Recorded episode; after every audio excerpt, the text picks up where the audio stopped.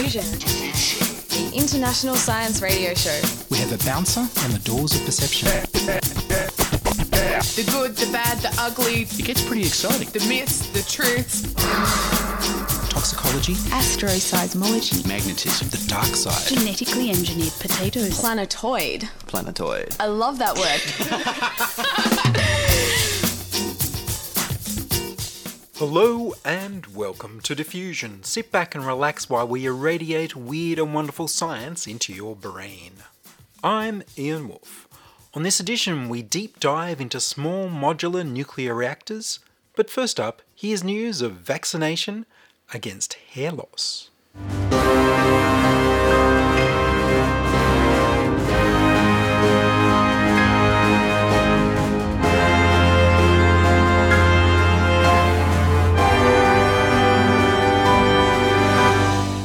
Cure for baldness. Rod Sinclair, Professor of Dermatology at the University of Melbourne, is recruiting people for a clinical trial for a cure for baldness based on blocking prolactin. Hair loss affects about half of all men and women over forty.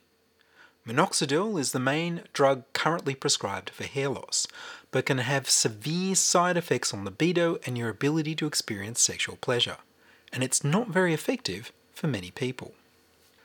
The commonest form of hair loss is from androgenetic alopecia, or pattern hair loss, which happens as both men and women age, depending on the genes they inherit.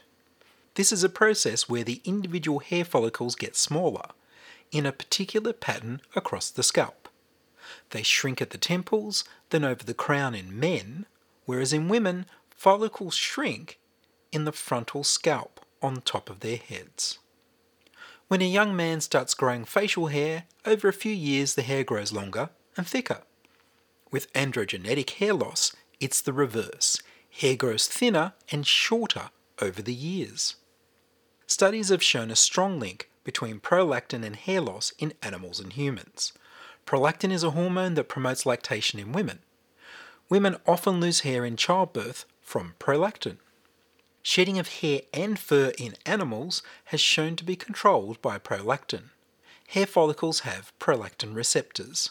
More prolactin has been shown to be associated with more hair loss and less hair regrowth. Professor Sinclair's new approach is the development of monoclonal antibodies to reduce the prolactin in the body. Monoclonal antibodies are proteins designed to find and bind to their target molecules or cells to teach the immune system to attack and eliminate them.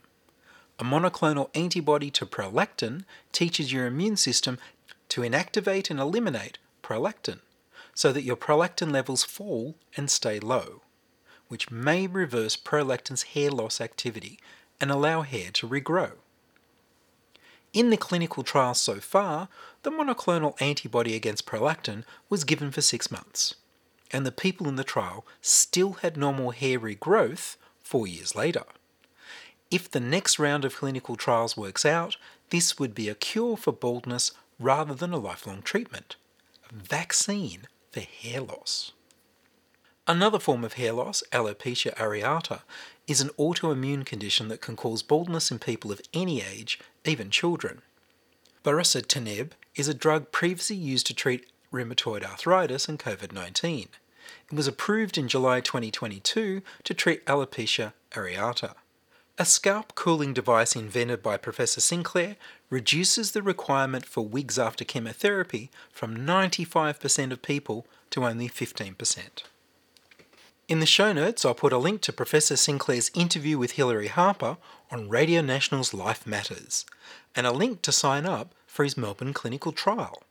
I hope the monoclonal antibody treatment is affordable, as it's unlikely to be covered by Medicare. And NASA's Artemis one moon mission launch has been postponed for this week. I can't help thinking it reminds me of something. We choose to go to the moon in this decade and do the other things, not because they are easy, but because they are hard. Because that goal will serve to organize and measure the best of our energies and skills. Because that challenge is one that we're willing to accept. Command pilot for this first landing, astronaut Neil Armstrong. It will be Armstrong who steps cautiously out onto the moon for the first time. Armstrong had this to say about space and going to the moon. I suppose every, uh, every age of history has had its challenges of the time. It seems to me we're particularly fortunate in our age of history to be faced with perhaps one of the, the greatest challenges, to go out into space, to, to break the, the shackles of gravity and find the answers to questions that have been uh, asked by scientists and philosophers alike for, for years. It is certainly one of the most exciting challenges of all time. But I think even more, more important than the answers that we'll be able to find, the answers about the origin of our solar system and the answers about how we can most practically exploit this new knowledge, will be the fact that we'll get a whole bunch of new questions that we've never before even thought to ask. And this will be the, the challenge to the next generation.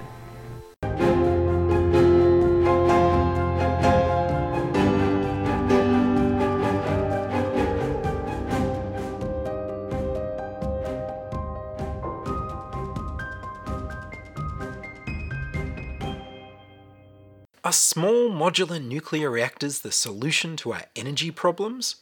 The Liberal National Party coalition, after nine years of taking no action on nuclear in government, have turned around in opposition to insist that nuclear power is the only way forward for Australia, because real conservatives aren't afraid of nuclear power's dangers, since making it small and modular will solve all of the problems, including that nuclear isn't profitable.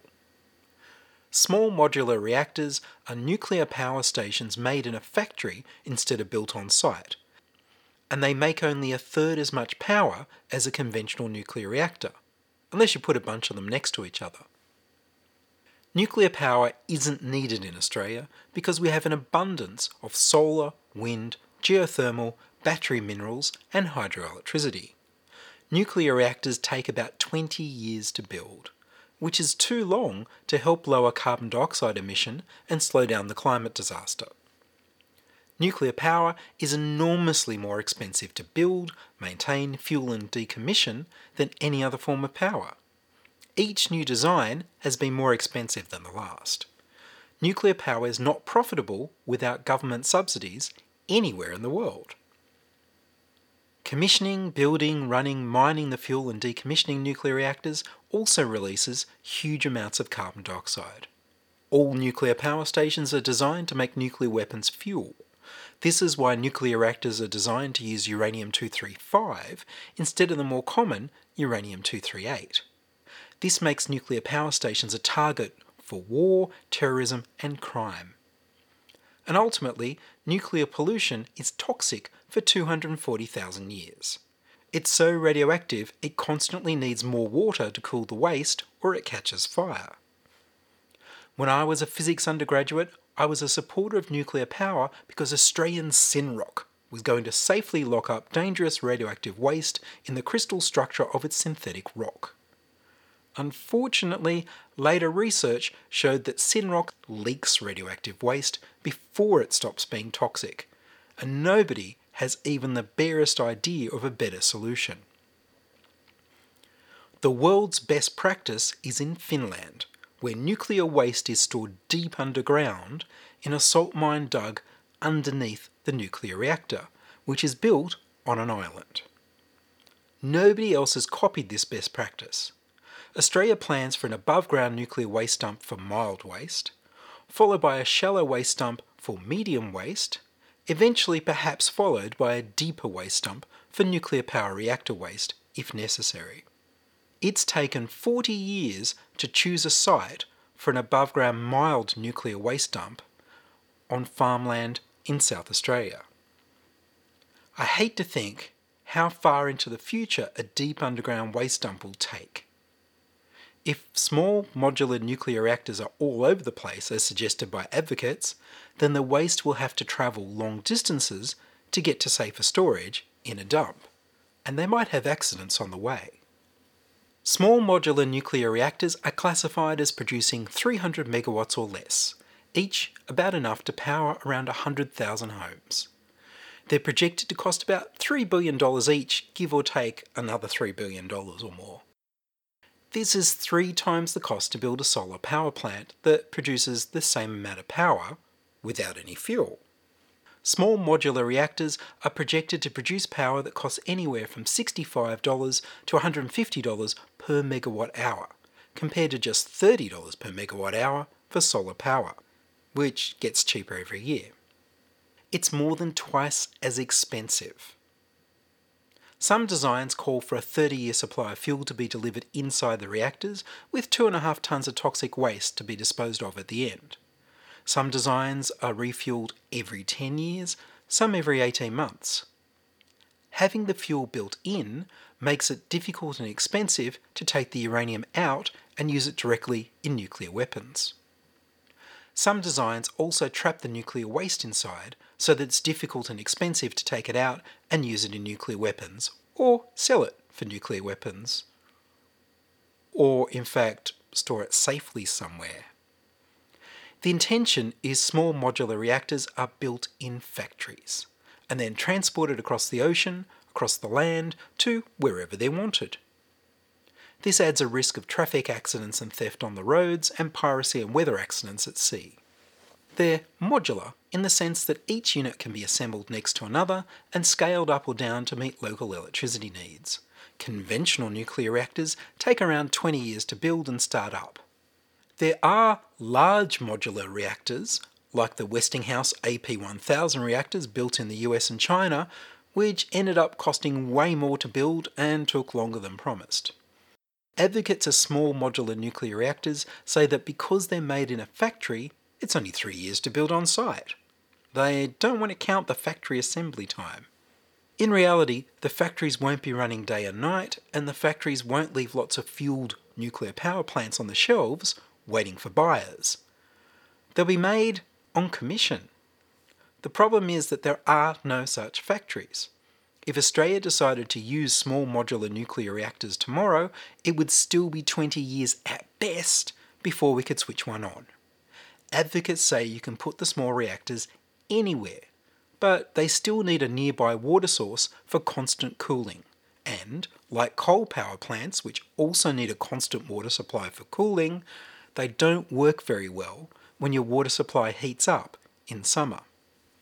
If an error in mass-manufactured small modular reactors were to result in safety problems, the whole job lot might have to be recalled.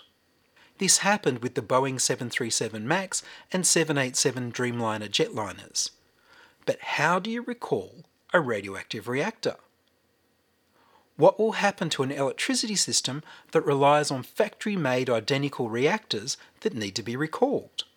Recalls are part of all mass manufacturing, from smartphones to jet aircraft. Without the factories, small modular reactors can never hope to achieve the theoretical cost reductions that are at the heart of their strategy to compensate for the lack of economies of scale. But without the cost reductions, there won't be the large number of orders to stimulate the investments needed to set up the supply chain in the first place. So it'll never happen. You're listening to Ian Wolfe on Diffusion Science Radio. Send emails to science at diffusion radio dot com. We're brought to you across Australia on the Community Radio Network and podcast over the internet on w w w dot diffusion radio dot com. American small modular reactor company NuScale proposed a project in Idaho that rose from costing three billion dollars in twenty fifteen to over six billion dollars in twenty twenty without any concrete being poured for construction to even start. Small modular reactors aren't any good at dispatchable power when demand goes up or down because you can't flick a switch to turn them on and off like you can with a three hundred megawatt battery. A recent Stanford University study found that small modular nuclear reactors from the three biggest manufacturers will produce twice to thirty times as much radioactive waste for every megawatt hour of power compared to a conventional-sized nuclear power plant. The study's lead author, Lindsay Krall, said our results show that most small modular nuclear reactor designs will actually increase the volume of nuclear waste in need of management and disposal by factors of two to thirty for the reactors in our case study. For the study, Doctor Krall analysed the nuclear waste streams from small modular reactors being developed by Toshiba, NuScale and Terrestrial Energy. Study co-author Rodney Ewing said the analysis was difficult because none of these reactors are in operation yet. The new study found that because of their smaller size, small modular reactors will experience more neutron leakage than conventional reactors. This increased leakage affects the amount and composition of their waste streams. The more neutrons that are leaked, the greater the amount of radioactivity created by the activation process of neutrons. The study found that small modular reactors will generate at least nine times more neutron-activated steel than conventional power plants. These radioactive materials have to be carefully managed prior to disposal, which will be expensive. The study also found that the spent nuclear fuel, the radioactive waste, from small modular reactors will be discharged in greater volumes per unit energy extracted and can be far more complex than the spent fuel discharged from existing nuclear power plants. The research team estimated that after ten thousand years, the radiotoxicity of plutonium in spent fuels discharged from the three study modules would be at least fifty percent higher than the plutonium in conventional spent fuel per energy unit extracted. That is, the nuclear waste will be half again as radioactively dangerous after ten thousand years of storage. Their paper was titled Nuclear Waste from Small Modular Reactors and was published in the Proceedings of the National Academy of Sciences in May twenty twenty-two. A small modular reactor is expected to use three hundred ninety million gallons, or nearly two billion litres of water, every day. Small nuclear reactors still have the same kinds of safety needs as large reactors. The heat generated by the reactor core has to be removed both under normal and accident conditions to keep the fuel from overheating, becoming damaged, and releasing radioactivity. The passive natural circulation cooling in current designs could be effective under many conditions, but not under all accident conditions. For example, for the NuScale design, a large earthquake could send concrete debris into the pool, stopping the circulation of water or air. Where there's a number of modules, accidents affecting more than one small module may cause complications that could overwhelm the capacity to cope with multiple failures. Because small modular reactors have weaker containment systems than conventional reactors, there would be greater damage if a hydrogen explosion occurred. An extra containment structure over the top would prevent large-scale releases of radioactivity in the case of a severe accident. But that would make individual small modular reactor units unaffordable. The result? Companies like NuScale now move to projects called medium nuclear reactors, with twelve modular units under a single containment structure. Not really small anymore.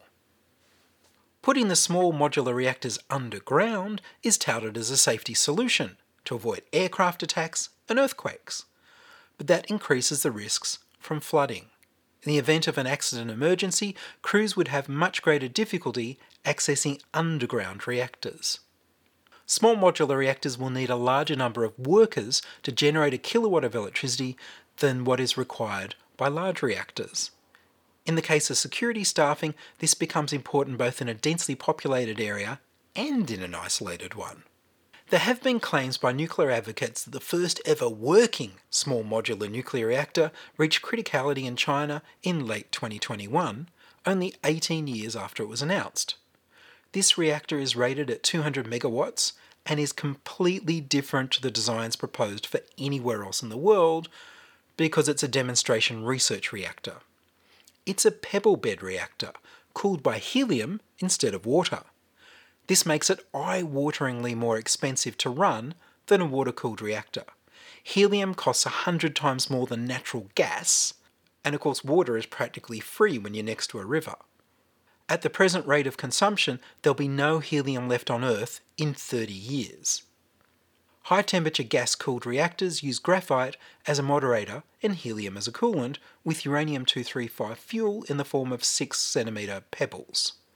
Each pebble has an outer layer of graphite and contains twelve thousand four-layer ceramic-coated fuel particles dispersed in a matrix of graphite powder.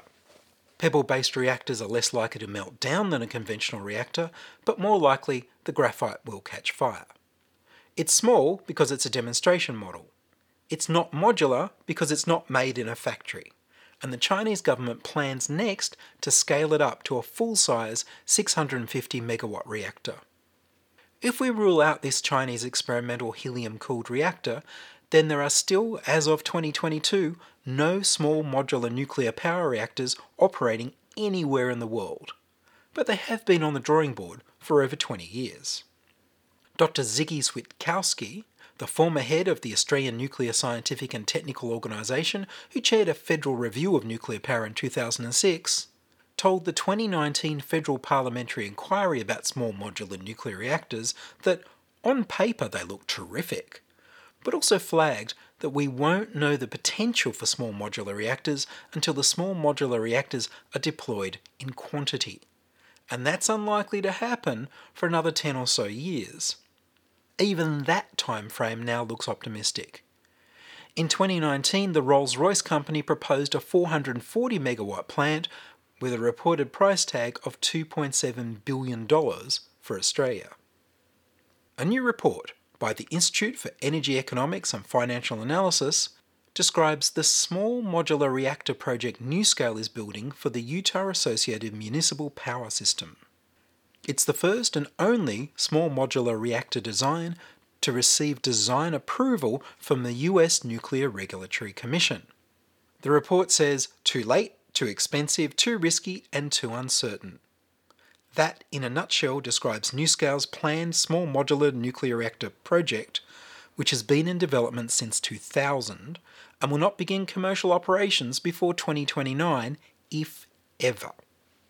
The report flags that recent nuclear industry experience shows that build times for new nuclear reactor designs have taken more than twice as long to build as the owners projected. The researchers concluded that the small modular reactor industry would not be viable unless the industry received several hundred billion dollars of direct and indirect subsidies over the next several decades. John Quiggin, Professor of Economics at the University of Queensland, warns us the U S government and the U S nuclear industry are very keen to develop and export small modular nuclear reactors for two main reasons, both explained in a twenty eighteen paper titled U S Nuclear Power, The Vanishing Low-Carbon Wedge. With the decline of large nuclear reactors around the world, there's a need to maintain the technology and the expertise of trained staff necessary to support the nuclear weapons industry. The only hope for commercial viability of small nuclear reactors is in exporting them. The domestic American market is too small. So Australia is seen as a desirable market. Small modular nuclear reactors cost more to make, produce more waste, make more expensive power, only exist to spread nuclear weapons technology and expertise, produce nuclear weapons fuel, and produce waste that's even more toxic than conventional nuclear waste, dangerous for two hundred forty thousand years. Every single attempt to commercialise them over the past fifty years has failed. It's hard not to see small modular nuclear reactors as being like carbon capture and storage technology, vaporware, a promise for technology that hasn't really been invented yet and may never work. Neither technologies are needed when solar and wind power are already much cheaper and cleaner and are growing cheaper exponentially. Nuclear power is obsolete, even if it was small and modular. And in the future, as in the past, in research as in the products developed from it, remember, you can be sure if it's Westinghouse. And that's all from us this week on Diffusion. Are you a scientist, artist, biohacker or maker who'd like to be interviewed about your work? Would your company like to sponsor Diffusion? Send your contributions, opinions, helpful suggestions, and donations to science at diffusion radio dot com. That's science at diffusion radio dot com. Please subscribe to the Diffusion Science Radio channel on youtube.com slash c slash diffusionradio and rate the show on iTunes. Tell your friends. Follow me on Twitter at Ian Wolfe. The news music was Rhinos Theme by Kevin MacLeod of Incompetech dot com. I produce Diffusion, which is broadcast around Australia to twenty-eight stations on the Community Radio Network, including Radio Blue Mountains eighty-nine point one F M in New South Wales, eight C C C in Alice Springs and Tennant Creek, two M V R in Nambucca Valley, three M B R in the Mallee Border districts of Victoria and South Australia, City Park Radio seven L T N in Launceston, Tasmania, and two X X F M in Canberra. Diffusion is narrowcast on Indigo F M eighty-eight in northeast Victoria. Diffusion is syndicated globally on astronomy dot f m. Subscribe to the podcast on the Diffusion website, w w w dot diffusion radio dot com. That's w w w dot diffusion radio dot com, and check the website for links, photos, and videos about this week's show. If you enjoyed the show, you can explore more than a thousand previous episodes archived on diffusion radio dot com, where the shows are labeled by keywords so you can focus in on the stories you want to hear. Make a donation through paypal.me slash ianwolfe, or join my patrons at patreon.com slash diffusionradio. I'm Ian Wolfe. Join us inside your audio device of choice for more science wondering next week on Diffusion Science Radio. Science is fun. It helps you to learn, to know, and to appreciate. When you study science, you may go on field trips. You discover the marvelous interrelationships between all living things. You learn to read the history of the earth as it is written in rocks and fossils. You find out what makes things tick, everything from a molecule to a living organism. In the study of science is found the most useful and satisfying knowledge of man, knowledge of his physical world, its past, its present, and its future.